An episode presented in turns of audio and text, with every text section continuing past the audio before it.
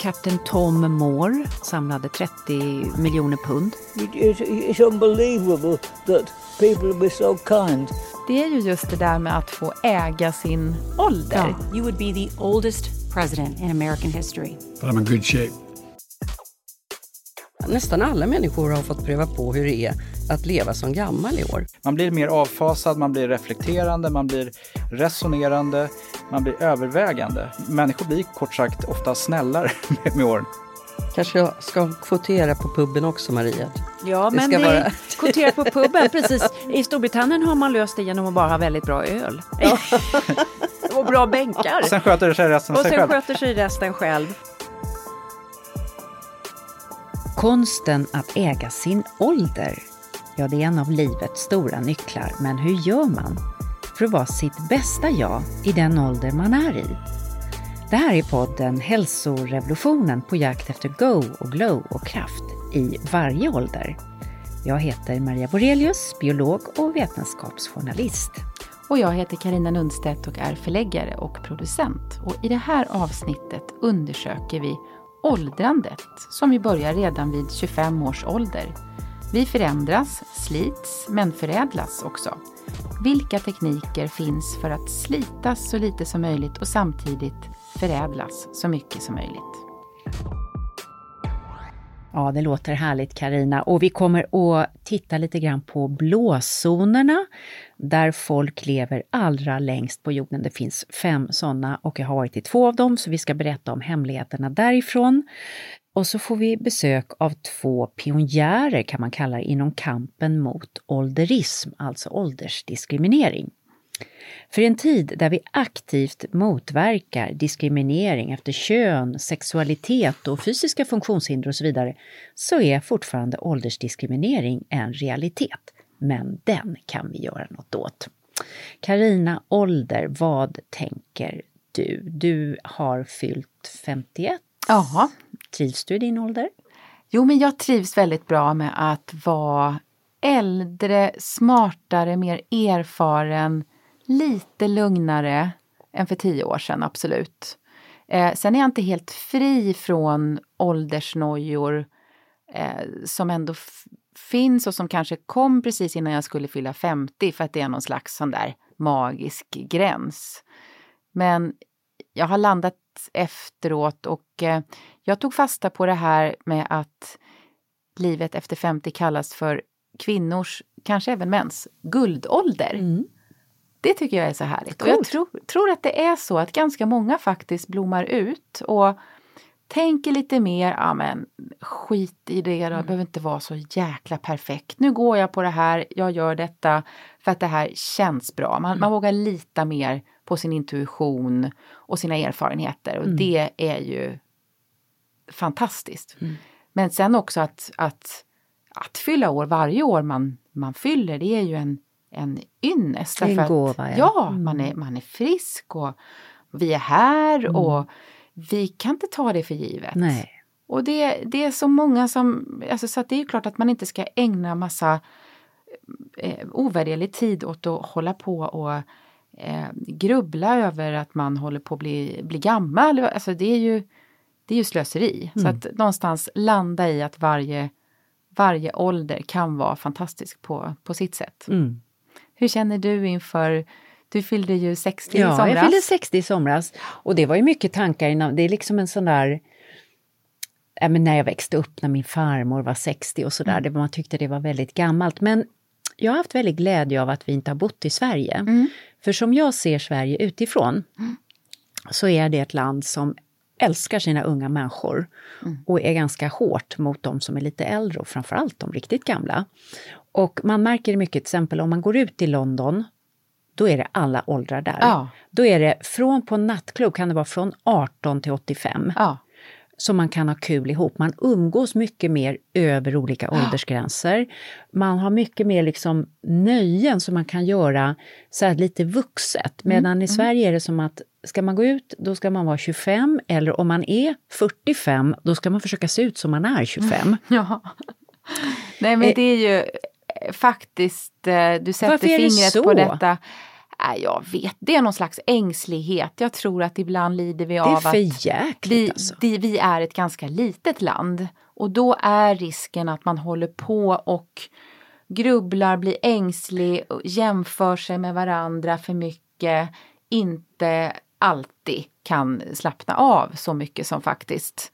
Eh, och, och det här med ålder, det går inte, alltså förr i tiden så, jag jobbade som chefredaktör för olika magasin, då var det ju de glossiga magasinen som fick skulden för Mm. att Ja, för allt möjligt. Så enkelt är det ju inte. Nej. Det är väl klart att en och annan bild i en tidning har säkert inte varit bra, men framförallt tror jag det handlar om hur vi är mot varandra och med varandra Mm. och hur tillåtande vi är. Precis som du säger, ja men om man eh, har en middag, när vi nu kan ha det igen, någon, Mm. någon större Mm. middag, att man kan bjuda lite mer över Lite åldersgränserna. blandat. Det är ju jättekul ju. Ja.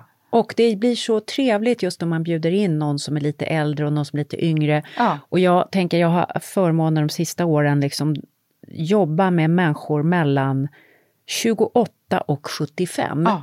Och jäklar vad alla berikar mig på olika sätt. Ja. Så att jag tycker inte om den här eh, att göra ett samhälle så barnsligt, utan ett samhälle måste vara brett. Mm. Och det måste omfatta liksom olika åldrar och framförallt se till människan. Eh, så eh, jag, har och jag förstod det här först när jag flyttade Mm, från, från Sverige. Så att, jag, Faktiskt i bokbranschen där vi båda Ja, har befunnit oss så tycker jag att det är något bättre än i många andra branscher i alla fall. Det finns många fantastiska exempel på författare som har slagit igenom efter pensionsålder. ja, Eh, en författare som jag har lärt känna lite grann som heter Katarina Ingelman Sundberg ja, som skriver om pensionärsligan. ja. Mycket framgångsrikt. Eh, har legat etta i, i England med eh, kaffe med rån tror jag att det var. Ja, det är en otroligt härlig kvinna som alltså sadlade om från att vara journalist på Svenska Dagbladet tror jag att det var då och eh, förverkligade sin dröm om att bli, bli författare, framgångsrik sådan. Och det är ju inte för sent.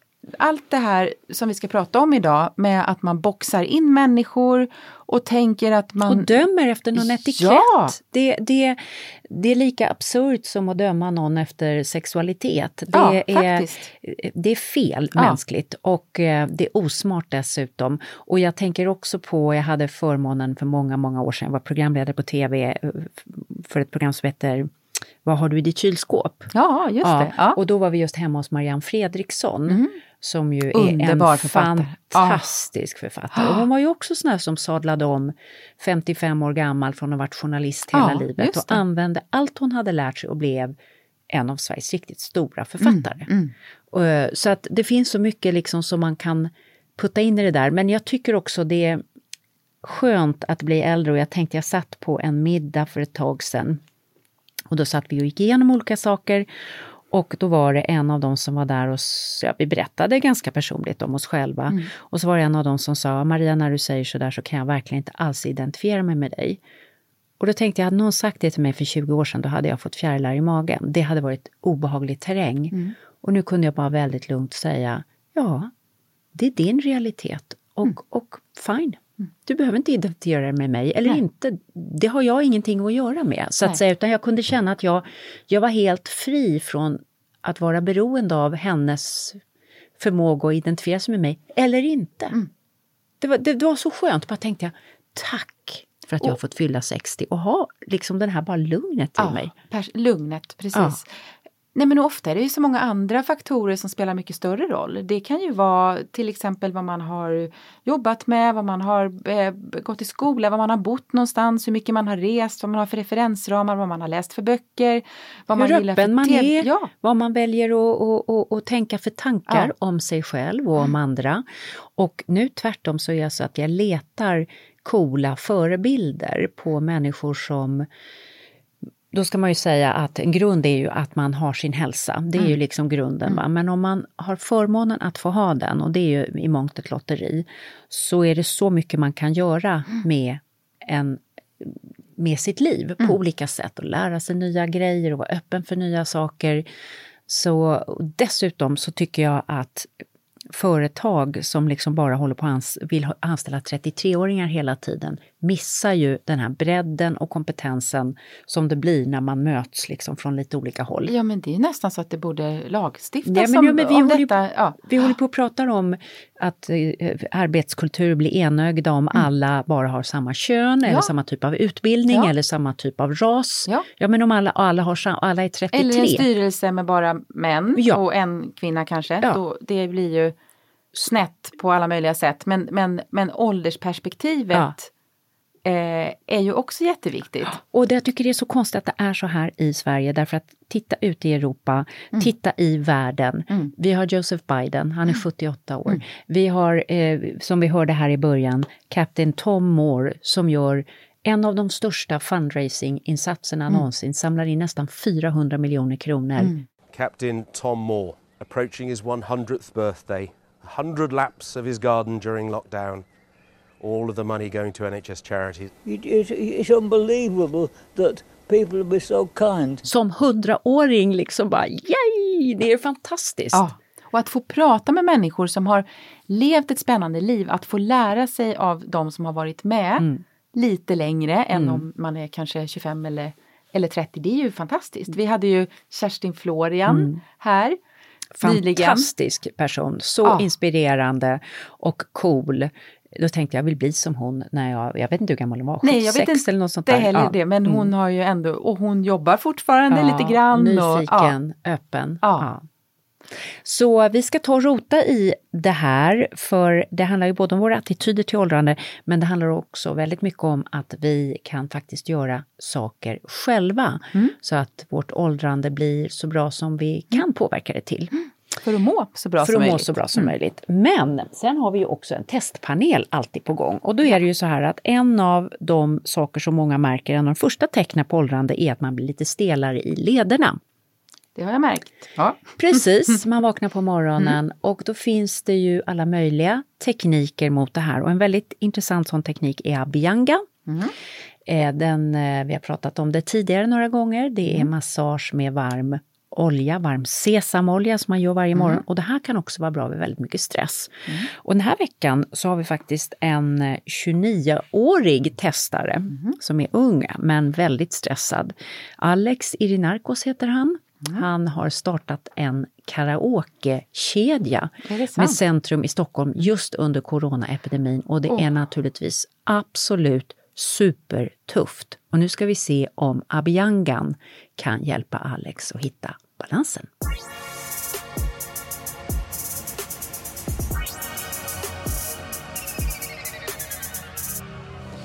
Jag heter Alexander Närskjuts och är 29 år gammal. Ehm, jag är egenföretagare, jobbar med ett eh, företag som heter Mojagi som är ett premium karaokekoncept ehm, med japansk inspiration. Där man hyr privata rum och sjunger några av våra hundratusen låtar och beställer in mat och dryck eh, med vänner och familj eller kollegor.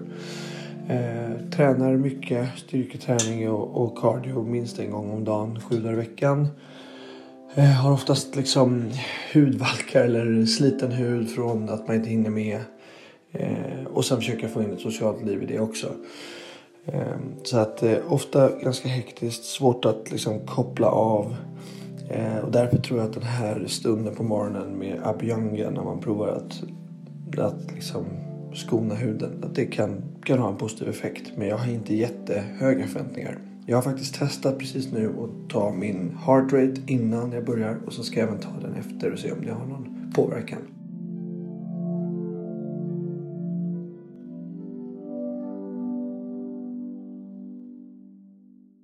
Ja, en av de bästa sakerna med att ha en egen podd som Karina och jag har, det är ju att man får bjuda in människor man hårddiggar. Och nu sitter jag här med John Mellqvist, välkommen hit. Tack så mycket. Ja, och Marianne tackar. välkomna hit. John, du är författare till nya boken Välj din ålder. Stämmer. Och jag tror att jag vill kalla dig konsult, aktivist och trendspanare. Håller du med om det? Eh, jo, men det, jag kan nog skriva under på allt det där. Det är ju alltid så, lite beroende på sammanhang och vem som eh, uttalar och hur sådär. Men, men jag köper det absolut. Du köper det rakt av? Ja.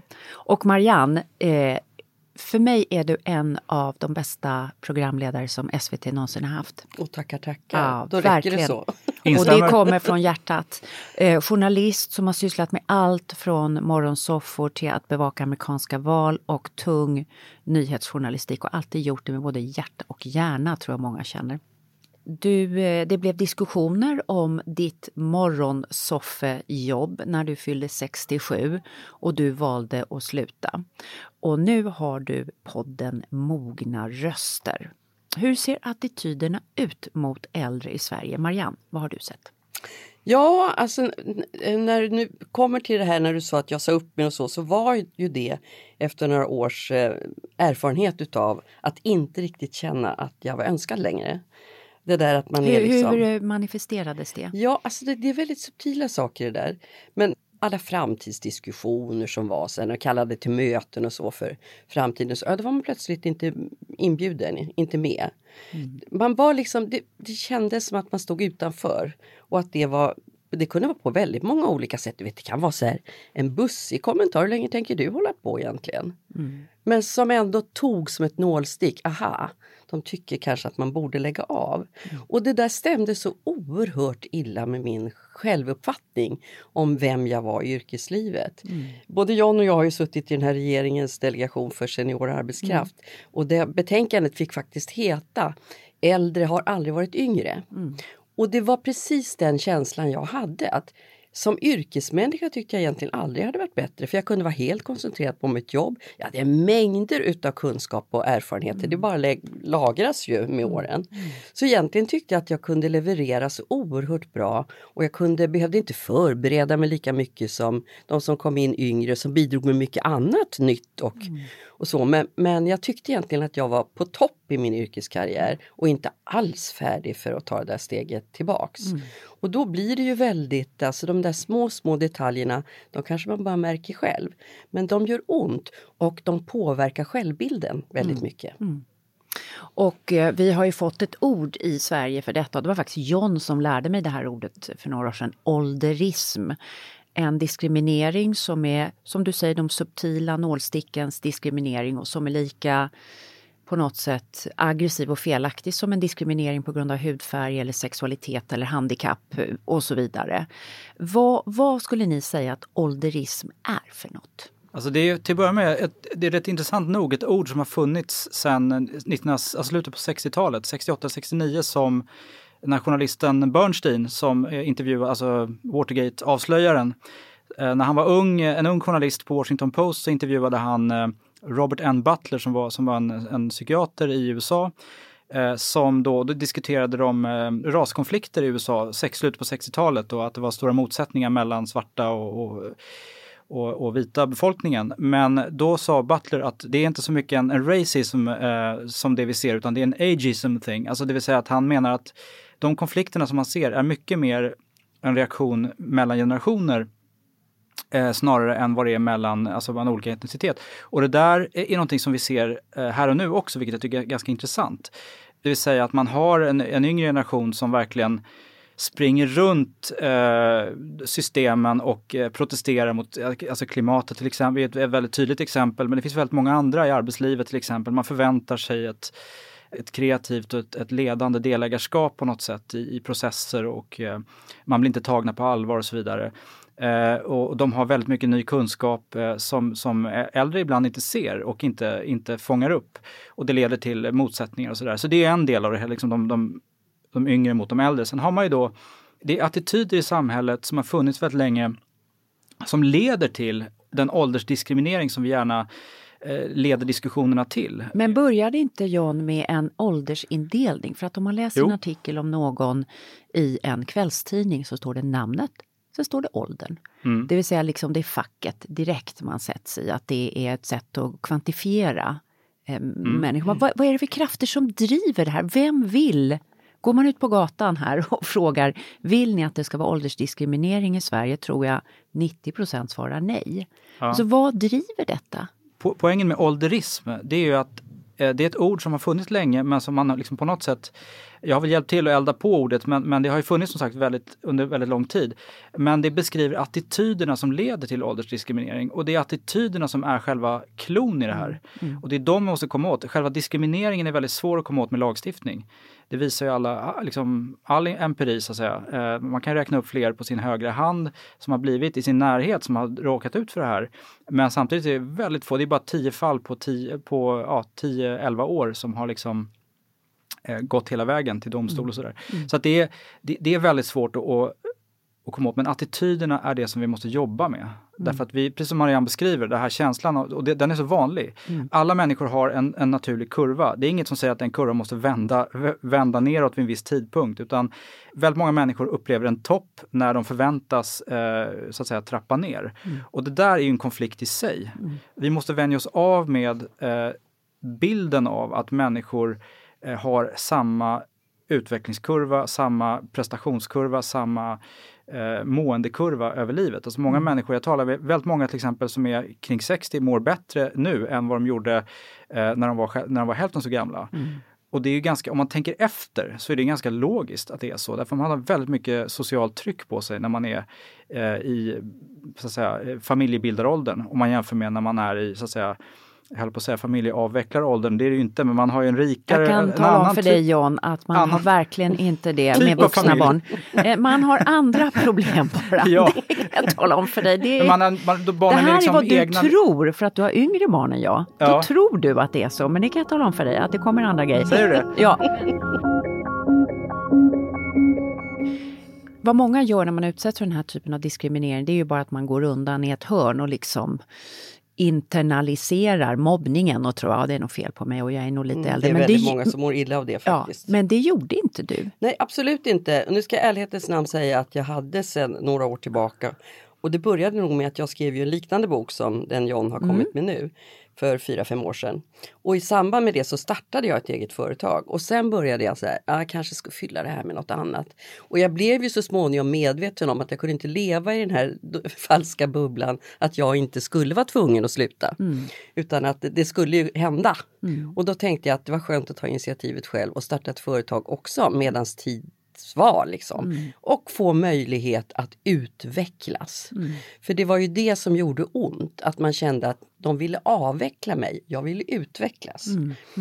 Och, så att där tyckte jag att jag hade en chans faktiskt Men att vad, vad, ta vad, den. vad mötte du för respons när du faktiskt, för du var ju ute i media och pratade om det här. Vad, sa dina chefer? Ja, chefen har nog till dags dato inte sagt någonting. Det blev en väldig kyla. Men däremot mötte jag ju otroligt mycket uppskattning överallt och på gatan. Det gör jag fortfarande. Tack för att du har strider för oss äldre. Sådär. Därför att det här är så oerhört många som mår dåligt utav. Och som jag sa, att det påverkar självbilden. Till slut, man krymper. Man är nog inte så mycket värd. Man har det. Jag kallade ju min bok för passé, det var jättekorkat faktiskt. Men det är ju precis den känslan som väldigt många bär, bär på. Att nu är jag passé, nu är jag avvecklad, jag har inget mer att bidra med. Och, och det, jag vill ju motverka det, jag vill ju gå åt andra hållet och visa att man har, och jag har ett jättekul yrkesliv nu. Och faktiskt, är man inte fast anställd, det jag kan jag inte säga att det gäller alla, men för mig blev det så att jag blev väldigt mycket efterfrågad. Och det var ju en väldig boost faktiskt just i det där sammanhanget. Men sen när du frågar vem som driver det här så ska man också vara medveten om tror jag att vi är ju själva, alltså Sverige är ju ett land där människor i hög utsträckning identifierar sig med sin ålder. Alltså personnumret spelar stor roll där tror jag. Att man kan mitt i natten bli väckt och rabbla det där. Du står när du ska köpa strumpor så, så uppger du det personnumret i kassan och sådär. Och det där tror jag också har faktiskt förvärrats väldigt mycket under det året som har gått. Alltså. För nu är vi så åldersmedvetna så det är inte klokt. Då är man 70 plus. Då är man ju så skör så man nästan inte vågar gå till ICA. Så att, och det där att man klumpar ihop alla till en, en, en ålder. Så där tror jag verkligen det här senaste året har gjort oerhört mycket ja, det har backat den här frågan tror jag Jan, alltså, som både du och jag har stridit för. Men det här har inte varit något bra år för åldersfrågan. Mm. Nej, de har kommit i ljuset på ett sätt och precis som du säger det här just att, att 70-plussare buntas ihop med, med äldre äldre som är sköra och som är sjuka. Det, är, det har ju Ingmar Skog har pratat mycket om det där, professorn, och det är ju det är ett stort problem därför att vi har ju så, vi har ju så lätt, alltså hela kommunikationsindustrin bygger på att klumpa ihop människor. Jag har jobbat med det hela mitt liv brukar jag säga, syndat. Eh, men, men eh, målgrupper och sådär. Men när man säger äldre, vad tänker man på då? Tänker man på något, alltså jag brukar tänka så här, hur, hur många positiva ord, hur många negativa ord kan man komma på om man tar... Klok, erfaren, ja, allt exakt. det där.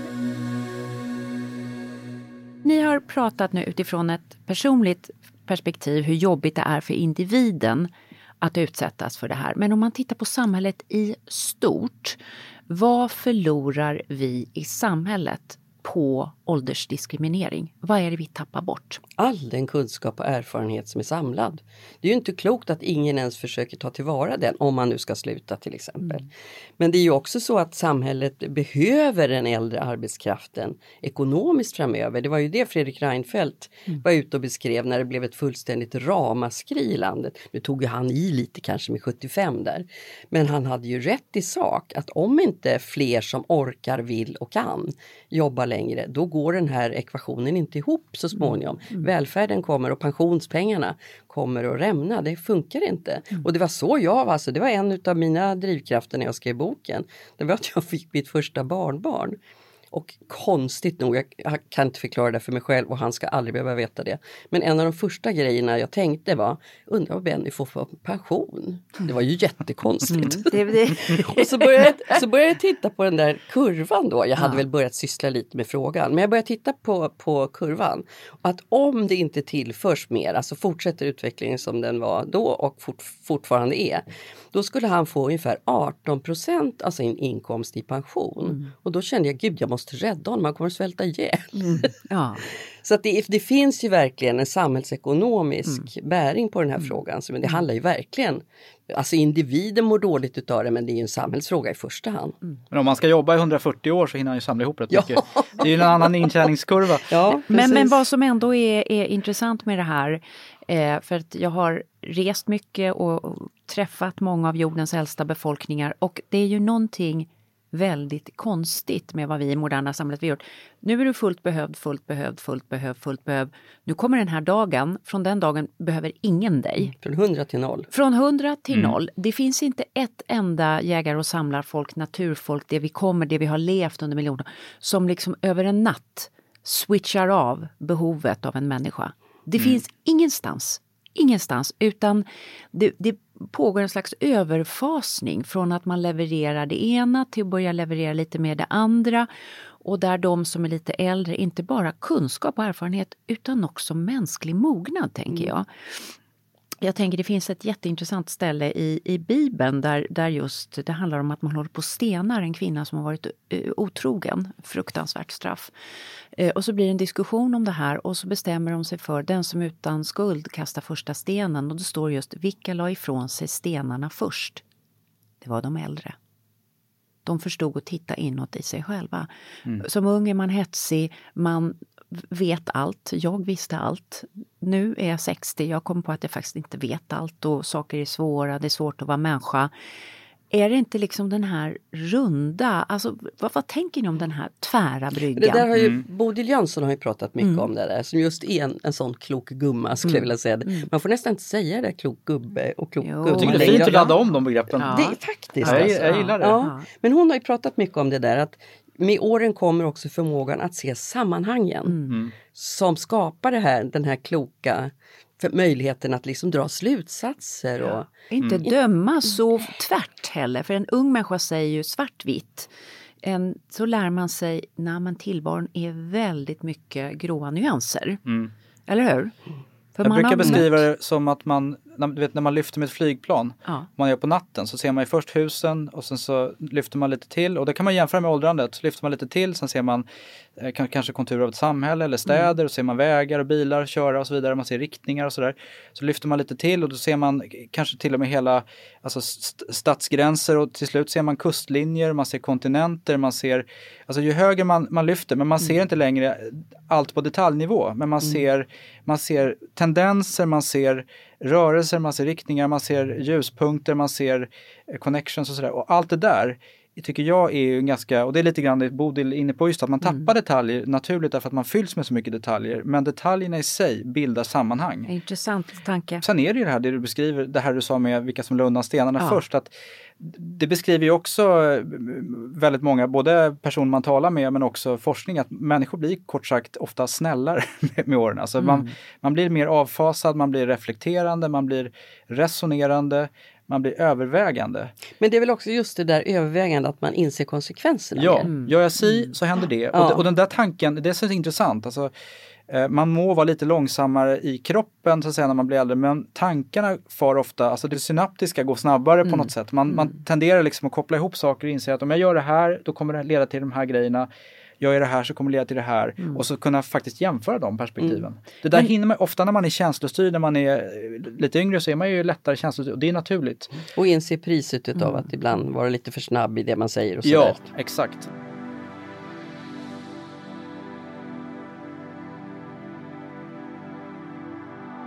Jag bor ju inte i Sverige och en av de saker jag har lärt mig är att när jag kommer hem till Sverige är allt så åldersuppdelat och jag uppfattar Sverige som barnsligt. Inte barnsligt i värderingar men barnsligt i att det bara är unga människor ute.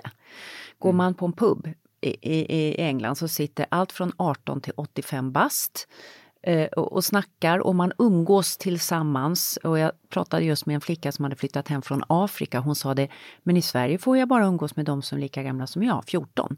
Och då hade hon haft vänner med allt mellan 8 och 18. V- Vi har fått en president som är 78 år i USA. Talmannen i kongressen, Nancy Pelosi, hon är 80 år. Eh, och eh, Captain Tom Moore, Storbritannien, gjorde den gigantiska fundraising-insatsen, samlade 30 miljoner pund. Eh, nästan eh, ja, 350 miljoner kronor när han var 100. I det sammanhanget är det ju, ska man ju minnas att Stefan Löfven faktiskt skröt om Sveriges yngsta regering. Det här är inte många år sedan. Det tycker jag är pinsamt. Är inte det pinsamt? Det är fel, fel argument att vara stolt. Ja. Ja, och det finns ju även där olika perspektiv. Jag såg igår från någon som twittrade, en journalist som twittrade att, eh, att eh, för han hade hört en politisk debatt där vuxna stod och käbblade så skrev han, så hade han hört kloka barn som, som pratade om, eh, om det här med att äta i, i klassrummet och sådär. Det var ett reportage om det. Och då sa han att eh, man borde, man borde liksom låta fler, de unga uttalar sig klokare ofta än de, än, än de käbblande vuxna i vissa fall. Och han argumenterade för att man skulle sänka liksom eh, eh, åldersgränsen för att rösta med det och, och lite grann. Alltså det finns det perspektivet också att du har, du har det kloka barnet som pratar från hjärtat. Va? Och sen, sen händer det saker när, när man växer. Så att det, det, är liksom, det är många perspektiv tycker jag som kommer in i det. Unga människor kan vara väldigt kloka eh, i grunden och göra, göra kloka övervägningar. Men, och det behöver vi ibland som vuxna eh, se och ta till oss. Men just det där att man inte kan skilja på så att säga eh, form och innehåll ibland. Utan man utgår från att, att eh, man ska bli trött efter en viss ålder eller att man ska bli liksom långsammare i tanken. eller Och det att man ska går bli... över en natt. Det är när Ja. pensionsåldern kommer. Det går Men över jag en tror natt. verkligen du är inne på någonting där, så pub eller inte, b- oavsett var man träffas. Vare sig när, I mitt eh, familjeliv och i mitt umgängesliv så är det väldigt mycket olika generationer med, alltid. Trevligt. Och så var det under hela min uppväxt också. Alltså mormor var med tills den dagen hon dog. Även när det var liksom studentkalas och liksom i min generation. Alla generationer var med. Som också skapade en mycket större förståelse för varandra. Alltså vi går ju nu generationer ju nästan som främlingar för varandra. Och vi sitter också och pratar lite här nu hur olika, liksom, Hur olika. de är. Så Ja. det är verkligen, och det kan man väl tänka liksom även på en arbetsplats att den bästa mixen är ju när det alla finns. Könsmässigt, Precis. Mm. etniskt, åldersmässigt. Därför att vi har olika ingångar och vi berikar varandra på olika sätt. Men Absolut. sen är det också en ytterligare sak som jag funderade på för att eh, ja, jag har varit med i olika rekryteringsprocesser och där ska alla nu hitta 33-åringar. Det är ju den ålder eh, som är bäst att få jobb Det i är ett Sverige. väldigt kort fönster Det är sen. väldigt kort, men 33 till 34, ungefär precis när man kanske får barn och, och är som tröttast och så. Det, det är då man är mest attraktiv. Men om man går in och frågar vad är det ni egentligen letar efter? Ja, då är det egenskaper som energi, drivkraft eh, och så vidare. Och En erfaren junior vill alla eh, ha. man vill ha en erfarenhet. Men det är intressant att man kopplar det till en ålder snarare än en personlighet. Är inte Ja. det väldigt konstigt? Det är ju vissa personer som har den typen av egenskaper och de bär nog med dem hela livet. Ja, eller så behöver man tid för att landa i just de egenskaperna eller de kvaliteterna som, alltså så här, du, kan- du kan ha en, en, person som äntligen hittar precis det han eller hon ska göra vid en viss tidpunkt och den tidpunkten är långt ifrån sannolikt 33. Den är ju, den, den är kanske, det, det högst sannolikt så är det så att man av att ha bytt bana en eller ett par gånger så har man ju lärt sig saker om sig själv. Det vill säga man vet ju vad man faktiskt eh, tycker om och drivs av. Och där menar jag, för att få göra en inflikning på din fråga om sam vad samhället behöver, för, liksom, vad, gör- vad gör det för samhället? Jag menar på att det är väldigt viktigt också att, man, att samhället lär sig hantera eh, karriärskiften och, och den sk- karriärskiftande individen på ett helt annat sätt. Eh, alltså vi måste vänja oss vid att det kommer att vara, det kommer att vara normalitet. Mm. Alltså vi har länge levt i en tid där man sagt att man är lärare, man är läkare, man är det och det och sen så är man det tills man inte är det längre. Eh, man ska ju, mycket mer kommer man prata om att i botten är jag läkare men sen en tid tillbaka så jobbar jag som någonting annat. Och corona leder till stora omställningar Ja. där. Jag hörde just från en son som jobbar i Försvarsmakten att nu söker det in jurister, företagare, flygvärdinnor, piloter, lärare, alla möjliga som har haft andra, alltså som bara gör karriärskiften till officersutbildningen till exempel. Och Jag har hört liknande därför att arbetsmarknaden ställs om väldigt nu. Ja, verkligen. Många Ja. piloter som behöver ha ett annat yrkesliv Ja, och så vidare. Till exempel Ja, nu ja. Verkligen.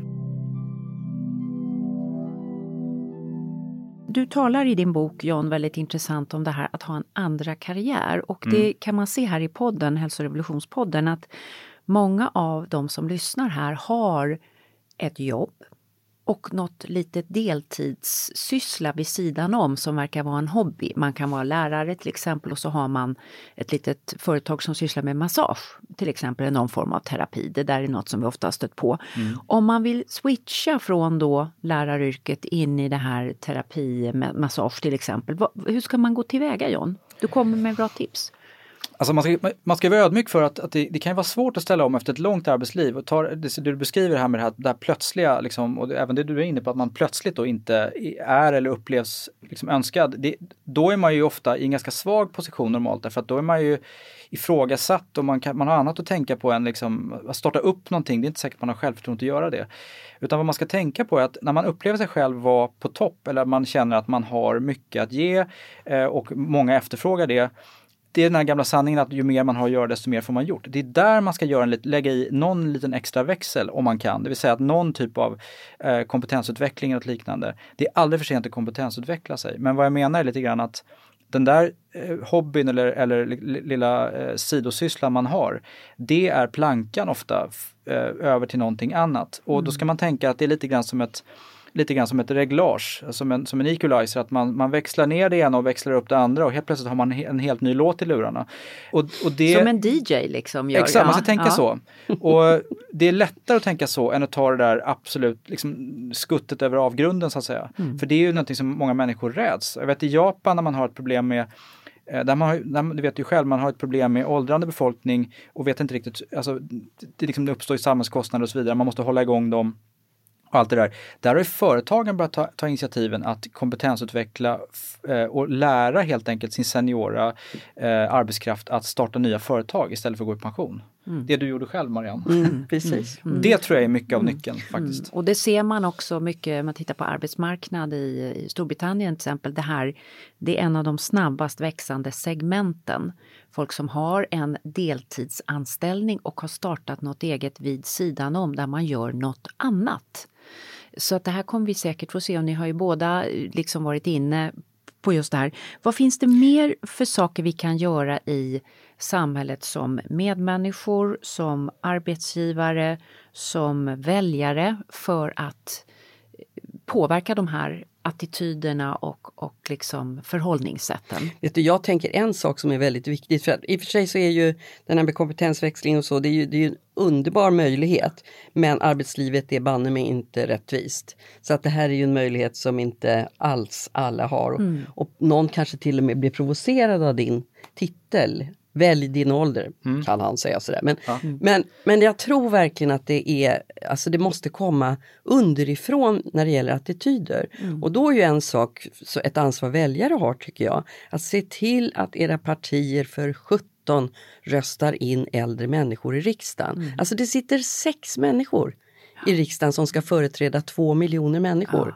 Alltså Men det är ju inte och det- klokt. det inte och där är ju klokt. Sverige ganska unikt. Verkligen. Och jag tänker på en sån som Barbro Westerholm som är liberal och som är en, en kvinna jag högaktar. Mm. Som eh, med sin kunskap som läkare har jobbat med hälsofrågor och varit ordförande för eh, vad heter det, Pensionärernas riksförbund eller de, ja, Chef för Socialstyrelsen. chef för Socialstyrelsen. Hon, hon är ju som en bara sån här gammal indianhövding som kommer in och bara liksom, hon har bara, alltså det är ju otroligt värdefullt med den typen av människor. Och så den väldigt- energin också. Ja, och den energin. Så fler, bara- så man kan Men person, hon är ju ett unikum. hon är, men man kan personkryssa för de äldre, för åldern står Ja, ju det, alltid på listan. kryss, det finns inte ens några att kryssa just nu. Alltså det, man är ju så få, det är ju partierna måste nominera. Nominera. Och det här är en viktig fråga tror jag just för att, för att skjuta på, alltså öka intresset för frågan. För även om liksom, du har varit så bra på det där John att du säger att unga människor måste inse att det här är en fråga som verkligen angår dem och ingen kommer undan och sådär. Men, men de driver kanske inte de här frågorna förrän lite senare upp i livet. Där, det blir ju mer självklart om man är i 60-årsåldern eller 60 plus och Barbro är 85 nu. Så, så blir ju det mer självklart. Så det ligger långt fram i handloben helt enkelt. Alltså, det är rätt intressant om man pratar med riktigt unga, alltså de som är, eller riktigt, men alltså de som är i mina barns ålder, tonåringar och, och yngre. Då, då uppskattar ju de att ha eh, väsentligt äldre, alltså mormors och, och farmors generationen närvarande i olika sammanhang och på en direkt fråga. Men det är precis som du säger att de kanske inte själva kom på att driva den det- av naturliga skäl. Men, men sammanhangen och, och precis den här multigenerationella liksom, gemenskapen, den är ju någonting som egentligen precis alla mår bra av om man liksom kan sätta scenen. Och det är väl det som, som sådana som du och jag får eh, liksom knoga på och hjälpa till med. För jag tror att det man behöver visa hur sammanhanget kan se ut och man behöver normalisera bilderna lite grann. Kanske jag ska kvotera på puben också Maria. Ja, Det men ska det vara- kvotera på puben, precis. I Storbritannien har man löst det genom att bara ha väldigt bra öl. och bra bänkar. Sen sköter det sig resten Och sen själv. sköter sig resten själv.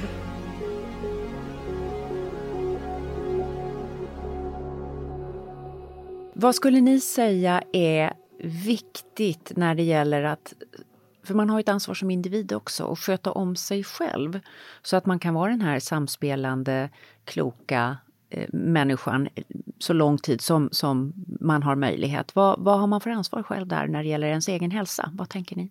Jag kommer just från Sofias morgongympa på tv. Mm. Och det alla håller ju på med det där i år och vill nominera henne till årets idrottsledare och sådär. Hon har ju verkligen fört ner det här på ett folkligt plan, att se om sig själv lite grann när dagen startar. Sådär. Eller ta en promenad innan frukost och sådär. Det är ju jättebra, men sen ska man komma ihåg att hälsa också handlar om knoppen. Och det är mycket av det vi är inne på här, att om man inte har möjlighet att stimulera huvudet, hjärnan, då åldras man mycket fortare. Och där kommer ju dina tankar om kompetensutveckling in också där man sätter stor orättvisa. De här demenssjukdomarna kan drabba människor med lägre och kortare utbildning snabbare till exempel. Så där har ju arbetsgivare ett ansvar också för, för folkhälsan. Ett samhälle som inte längre diskriminerar efter ålder. Hur ser det ut? Om ni får sluta med er vision. Alltså jag, jag tror ju att ålderism är någonting som vi aldrig kommer riktigt bli av med därför att vi, har ju, vi människor är ju eh, en jämförande, ett jämförande släkte. Vi kommer hela tiden att, att, att liksom jämföra oss med varandra på olika plan och ålder är, kommer alltid vara tror jag, en väldigt stark identifikation. Jag tror vad, vad poängen är lite grann att ladda alla åldrar med kvalitet och med, alltså man ska ändå kunna se fram emot bra år framåt och man ska veta att man har naturliga fördelar i olika skeden i livet. Poängen är lite grann att vi har, vi har ju under lång tid liksom högaktat eh, ung ålder eller som du sa 33-åringen. I, Sverige, I Sverige har vi gjort det. I, I Sverige, Sverige så har vi haft, och det kan man ju, det är ju ett separat program i sig, men mm. diskutera hur det har blivit så. Men man kan säga att där har vi varit och att vi har haft äldre som velat bli och se yngre ut och vi har haft liksom en sån, eh, alltså många riktningar och pilar har pekat åt det hållet. Vad som nu håller på att hända faktiskt det är att att, att eh, realiteten visar att, att man tenderar att må bättre i knoppen eh, ju äldre man blir. Man, man har forskat mycket på det där och konstaterat att de flesta människor mår faktiskt, eh, har en uppåtgående mental hälsokurva. Och det är ju någonting som, är, så länge man får vara frisk och kry ska man tillägga då. Men mm. jag tänker på Shigeaki Hinohara, den här japanska eh, åldrande experten. Han dog ju, han läkare, dog 105 år gammal häromåret, hade, såg patienter hela vägen till slutet. Det kom läkare från hela världen faktiskt, för, för, egentligen för att nästan bara få vara i hans rum, hans närhet. Han hade ju massa sådana här japanska visdomsord och bland annat då, bär dina egna tillhörigheter, tycker jag är så fint. Eh, gå, gå in, vad du än gör, gå inte i pension, alltså om du inte måste. Mm. Mm. Utan för att det är himla lätt att man hamnar på ett sluttande plan och man degenererar sig själv i förtid. Mm. Vissa människor förklarliga skäl, åldrandet är inte på något sätt rättvist utan man kan behöva gå i pension vid 50. Absolut. Det är viktigt att påpeka också. Men jag tycker att, att så länge man kan så ska man inte se det som något, något, något abnormt att man vill köra på. Eh, om man har den känslan i mm. kroppen eh, så ska man göra det och man ska beredas möjligheter. Det tycker jag är, är det viktiga och kan man göra det och se då tar vi intryck av varandra. Då tror jag att vi kommer att få mm. en bättre eh, liksom, attitydriktning. Mm. Jag tänker att det här året i all sin bedrövlighet ändå kanske på ett sätt, alltså vi har, nästan alla människor har fått pröva på hur det är att leva som gammal i år. Mm. Avskärmad, instängd, ja. utan all den här stimulansen och det har ju väckt jättemycket tankar mm, om vad livet egentligen handlar om mm. som vi kanske skulle kunna ha lite nytta av mm. även i den här frågan. Bra poäng. Spännande. Bra poäng. Och jag tänker att ett samhälle utan ålderism blir ett samhälle som kanske med nya förtecken och, och digitalt men ändå liknar mer det vi är komna från. För vi är komna från ingen ålderism alls. Det finns inte i våra ursprungssamhällen. Så det är något vi har hittat på under vägen och det kan bli med nya förtecken digitalt och med bra hälsovård och så mer likt det mm. det vi är komna ur och det mår människan väldigt bra av att vara nära sitt ursprung. Så tänker jag. Stort tack för att ni ville komma. Det är en, ni är passionerade, ni är aktivister. Jag säger bara kör på. Kör på. Tack snälla. Tack Maria. Ja. Tack Marianne.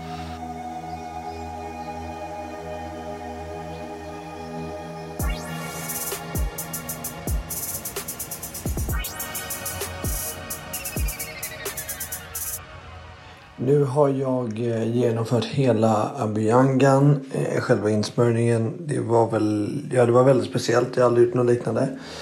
Eh, men det är klart att vissa delar var ganska bekväma. I magen till exempel att man skulle smörja in cirkulärt liksom och, och ehm, ja, längs med tarmen. Det var väldigt skönt.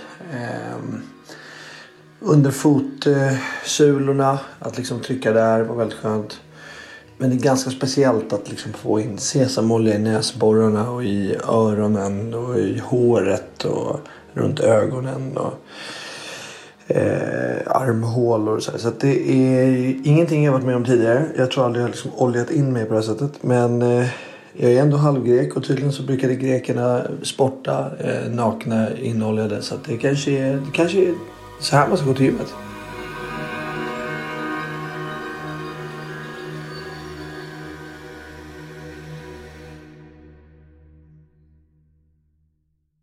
Ja, vi har på senare tid börjat förstå att våra uppfattningar om åldrandet som något helt statiskt, det är inte rätt. Och en av de största förespråkarna för att åldrande är något som vi själva delvis kan påverka är den indiske Hollywoodläkaren Deepak Chopra. Ja, det är säkert många av er som sett honom på Youtube, kanske följt med i någon meditation som han har gjort med Oprah Winfrey eller läst någon av hans många böcker. Och så här sa Deepak Chopra redan 1993 när han gästade Oprah Winfrey. You say that aging is a mistake. Well, you know, when I was researching this book, I found that we have some real misconceptions about the aging process. For example, almost everybody believes that aging is fatal. But you look at the data and you'll find nobody really dies of old age. They die of diseases that accompany old age, which are largely preventable. Everybody believes that aging is irreversible. Now, that's also a misconception because if you remove toxins from your body, if you learn to get the stress out of your life through meditation, if you change your environment, Mhm. and if you go th- undergo certain procedures like increase antioxidants in your diet, you can actually reverse the biological markers of aging. Like your hormone levels will reverse. There's a sex steroid called dehydroepiandrosterone sulfate. Lost and- me there. DHEA Mhm. for short. And as people grow old, this sex steroid, it goes down, but you can actually reverse it through these procedures. You can change the blood pressure, you can improve your hearing, you can improve your eyesight. In short, all the things that we think go with the aging process are reversible. Most people think aging is normal, but what's normal? Perhaps we are confusing the normal with the psychopathology of the average, which is dull and uninteresting. I mean, there are people who are 25 and look 40 and behave like 40. There are people who are 60 and behave and have the biology of a person who's 30. And what we say is that was just they had good genes. No, but that's another misconception. We think that aging has a genetic component. And yet, that's only a very partially true statement. If your parents lived up to be more than 80 years, Mhm. it adds only three years to your life. But you can do things with your stress in the life, with the toxins in your environment, with your food, with your lifestyle, that can add 30 to 50 years, much more time to your life. And not only life to your years, but years to your life, both the quality and the quantity. And that you override the genes. Ja, det var Deepak Chopra och jag har faktiskt besökt hans center utanför San Diego en Coolt. gång. En, en fantastisk plats som Ja. jag väldigt gärna åker tillbaka till. Coolt. Jag har med mig en liten sån här uh, olja därifrån som jag for- fortfarande hushåller med. Ja, ja. Men du, Maria, det här med blå zoner är ju väldigt intressant. Och du Mm. har ju besökt två olika blå zoner och skrivit eh, om detta i dina böcker. Berätta, vad är blå zoner för någonting? Mm. Det här är ju väldigt spännande för allt det som John och Marianne precis har pratat om eh, går ju på tvären mot hur det är i dem. Det är alltså de fem zonerna på jorden där folk lever allra längst. Och de finns då om vi går från öst till väst. Okinawa, öarna ute i Stilla havet. Eh, I Medelhavet har vi Ikaria som är en del av Grekland. Vi har ba- några bergsbyar i Sardinien som alltså tillhör Italien. Mm. Och du har varit där Ja, nära. fan, älskar Sardinien. Ja. Och sen så har vi då Nicoya som är en halvö på Costa Rica och sen har vi en religiös kristen sekt som är sjundedagsadventisterna som bor i Loma Linda Mm. utanför eh, Los Angeles, Ja. en timme därifrån ungefär. Och jag har då besökt Loma Linda, sjundedagsadventisterna Mm. och eh, Okinawa. Mm. Två av de här fem blåa zonerna. Och där blir alltså folk extra gamla kan man säga. Och Loma Linda eh, kan vi ju läsa om i Hälsorevolutionen, Mm, eller hur? mm. Och eh, Okinawa-resan i boken Bliss. Ja. Eh, väldigt, väldigt inspirerande. Vad var det du tog, tog med dig, eh, bland annat, från, från de här resorna? Alltså jag kom ju dit med en enorm nyfikenhet och det var så här, varför vi, blir folk gamla just här? Vad är det de gör? Och eh, lärde mig mycket nytt och saker som jag inte hade liksom väntat mig. Men det som var spännande är ju att varje sån här kultur är ju på sitt eget sätt. De här Loma Linda, de är ju veganer, de är vapenvägrare. De har väldigt speciella uppfattningar om sin tro. Eh, och på Okinawa så lever man en traditionell sån här Stilla havet-kultur. Många jordbruksarbetande och man är en slags blandning mellan kines och japan. Så det är väldigt olika kulturer, men det finns gemensamma drag. Och det är det, det som är till så exempel? spännande. Vad är det? Ja, och då är det, man kan börja titta på maten. Och den är, är ju antiinflammatorisk. Mm. Den innehåller, den är rik på omega-3-fetterna. I Loma Linda så är det ju enorma mängden nötter som man äter och frön, för de är ju, eller vegetarianer är de ska jag säga. Eh, och när det gäller Okinawa så är det ju att man lever ute i Stilla havet, så det är ju, jag var på en matmarknad där och det är helt fantastiskt med alla bläckfiskar och musslor och eh, såna här pilgrimsmusslor och laxar och tonfiskar och alla möjliga Mm. fiskar. Så det är ju liksom omega-3-fetterna som vi vet är antiinflammatoriska. Mm. Båda kulturerna väldigt mycket grönsaker. Såg lite olika ut naturligtvis efter vad som fanns. Eh, I Loma Linda för att de var vegetarianer och på Okinawa så åt de väldigt mycket alger eh, och annorlunda, bland annat också den här bittermelonen som är väldigt spännande och som sänker glykemiska indexet. Och de här grönsakerna ger ju fibrer och polyfenoler antiinflammatoriskt.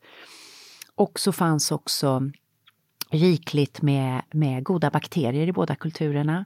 Så i Loma Linda var det olika typer av sojayoghurtar med såna här yoghurtbakteriekulturer. Och eh, i Okinawa har de ju misosoppan. Ja. Men det var inte bara vad de åt, utan det var hur de åt. Precis, och det har vi ju också zoomat in i avsnittet Ritual of Food Ja. Som eh, vi släppte för en Ja. månad sedan ungefär. Och det här var en väldig överraskning för mig för att eh, jag frågade så mycket, men vad är det ni äter, vad är det ni äter? Och Dr. Makoto Suzuki som leder långlevnadsstudien, han tittade på mig och blev mer och mer irriterad och han sa, du är för fokuserad på vad vi äter. Nu vill jag att du tittar på hur vi äter. Och man gör en ritual av måltiden. Inte varje, men man ser till att det finns ro. Och ro och lukt och smak och skönhet betyder någonting för näringsupptag. Så det här är alla kulturer där måltiden får ta plats. L- Några gånger i veckan. Det finns ett sammanhang, det finns en skönhet, det är en enkelhet. Ja. Men, men att man dukar upp lite vackert, sätter sig och tar lite tid på sig. Det här med att liksom gå i farten och eh, svepa någonting det är ju inte Sitta i speciellt bilen. sunt. Precis, sitta i bilen med någon liksom halvtorr macka som man har köpt på 7-Eleven, liksom varje måltid. Mm. Nej, det, alltså det finns ju nöd, Det är nödsituationer. nöd Ja. och det händer oss alla, men det ska inte vara basen. Nej. Så det var en lärdom. Och sen att de rör på sig hela tiden. Mm. Eh, och ute mycket. På Okinawa är de jordbruksarbetare. Jag träffade en hundraårig jordbruksarbeterska. Hon hade precis varit på fälten, mådde toppen. Och att de inte slutar jobba Nej, helt. de Det- slutar inte jobba. Det är liksom Apropå inte målet att nej. sluta jobba. Nej, utan de kanske slutar med ett jobb och då börjar man något annat. Eh, Man kanske har gjort, eh, den här hundraåriga jordbruksarbetaren, hon började jordbruksarbeta när hon var 70. Hon hade jobbat i något kök tror jag innan. Och där har man en tanke om att från handen till hjärnan till handen, alltså att, han, att mobilisera sin hand aktiverar hjärnan. Mm. Fint. Och det har man ju börjat tänka i vår kultur också. Så ständig rörelse, eh, de här bergsherdarna i, på Sardinien går där och vaktar sina får på de här släntarna. Loma Linda är man ute mycket, då har man som en del av sin religion att man ska vara ute i naturen. Varje lördag hela familjen och gå och tacka Gud då för naturen som skapelse. Eh, och, så det här finns i alla kulturerna på olika sätt. Liksom. De är också väldigt bra på återhämtning. Att Stillhet också. Det finns ritualer för det. Jag såg på Okinawa, där hade man altare hemma. Och där jag såg att alla stod och bo, bad. Det var såna här förfädersaltare, alltså shintoism. Eh, Och vad är det ni ber om? Frid i mitt hjärta. Att liksom pausen, sakta in, andas och inte bara vara på hela tiden. Och sen eh, hade de någon form av andlighet. Den ser helt olika ut men alla de här fem kulturerna har en andlighet. Och kopplat till det en känsla av mål och mening och sammanhang, hur allt hör ihop. Och det är sociala kulturer också där man är med andra människor. Och är- Sjunger karaoke. Sjunger Ja. karaoke! oh, wow. Fick sjunga Edelweiss med Dr. Suzuki i duett. Och han var då liksom 1,55 lång och jag är 1,76. Det är episkt. Edelweiss, Edelweiss. Every morning. Han hade en väldigt fin röst. Ja. Så det är, vi kan lära mycket av de här. Men vad som är väldigt viktigt då är att attityderna till åldrandet är väldigt eh, peppande i de här kulturerna. Det är fint eh, att vara en människa som har några år på nacken. Det ger status. Då blir det kul för alla att åldras. Det, det, så det var intressant det som eh, Marianne och John pratade om på det Ja, sättet. verkligen. Mm. Jag tror vi kan lära, lära mycket av de här kulturerna. Eh, och eh, jag hade en meditationslärare en gång som brukade säga till mig, the spirit is pure joy.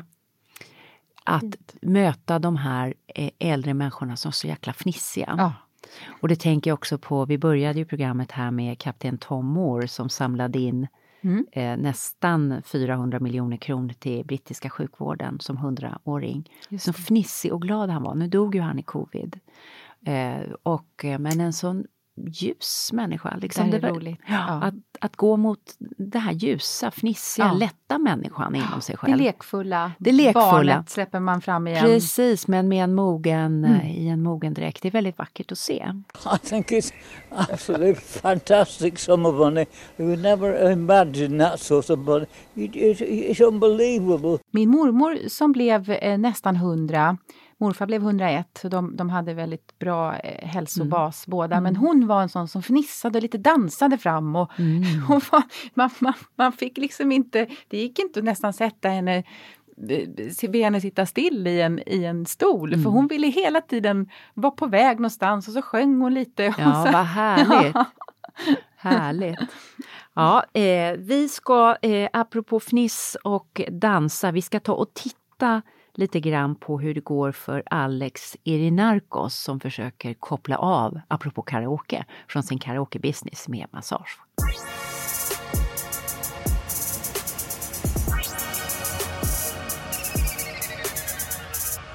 Nu har jag provat ungefär 40 minuter att eh, ha den här liksom, eh, oljan på kroppen. Eh, och jag provade även att meditera i 10 minuter för det stod att man gärna skulle göra det.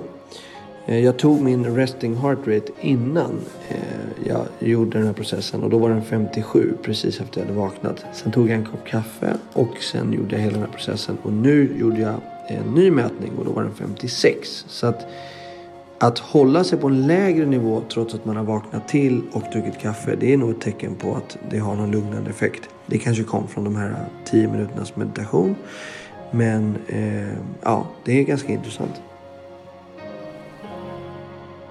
Ja, Karina, många tankar här i programmet. Vad, vad tar du med dig av det vi har lyssnat och funderat kring idag? Ja, men jättespännande. Alltså jag tar med mig hur mycket det betyder för vårt välmående att faktiskt bli behandlad med respekt och att vi är värda respekt i jobbet och i livet. Mm. Sen brukar man säga att man får väl den respekt man har liksom förtjänat på något sätt. Fast jag tycker inte att det bara är så. Det är ibland som att vi glömmer bort Mm. att respektera de som har gjort en lång yrkesgärning. Mm. Och, och jag blir alltid så glad när jag träffar människor som är lite äldre och, och som jag kan få liksom, tankar på visdom. Mm.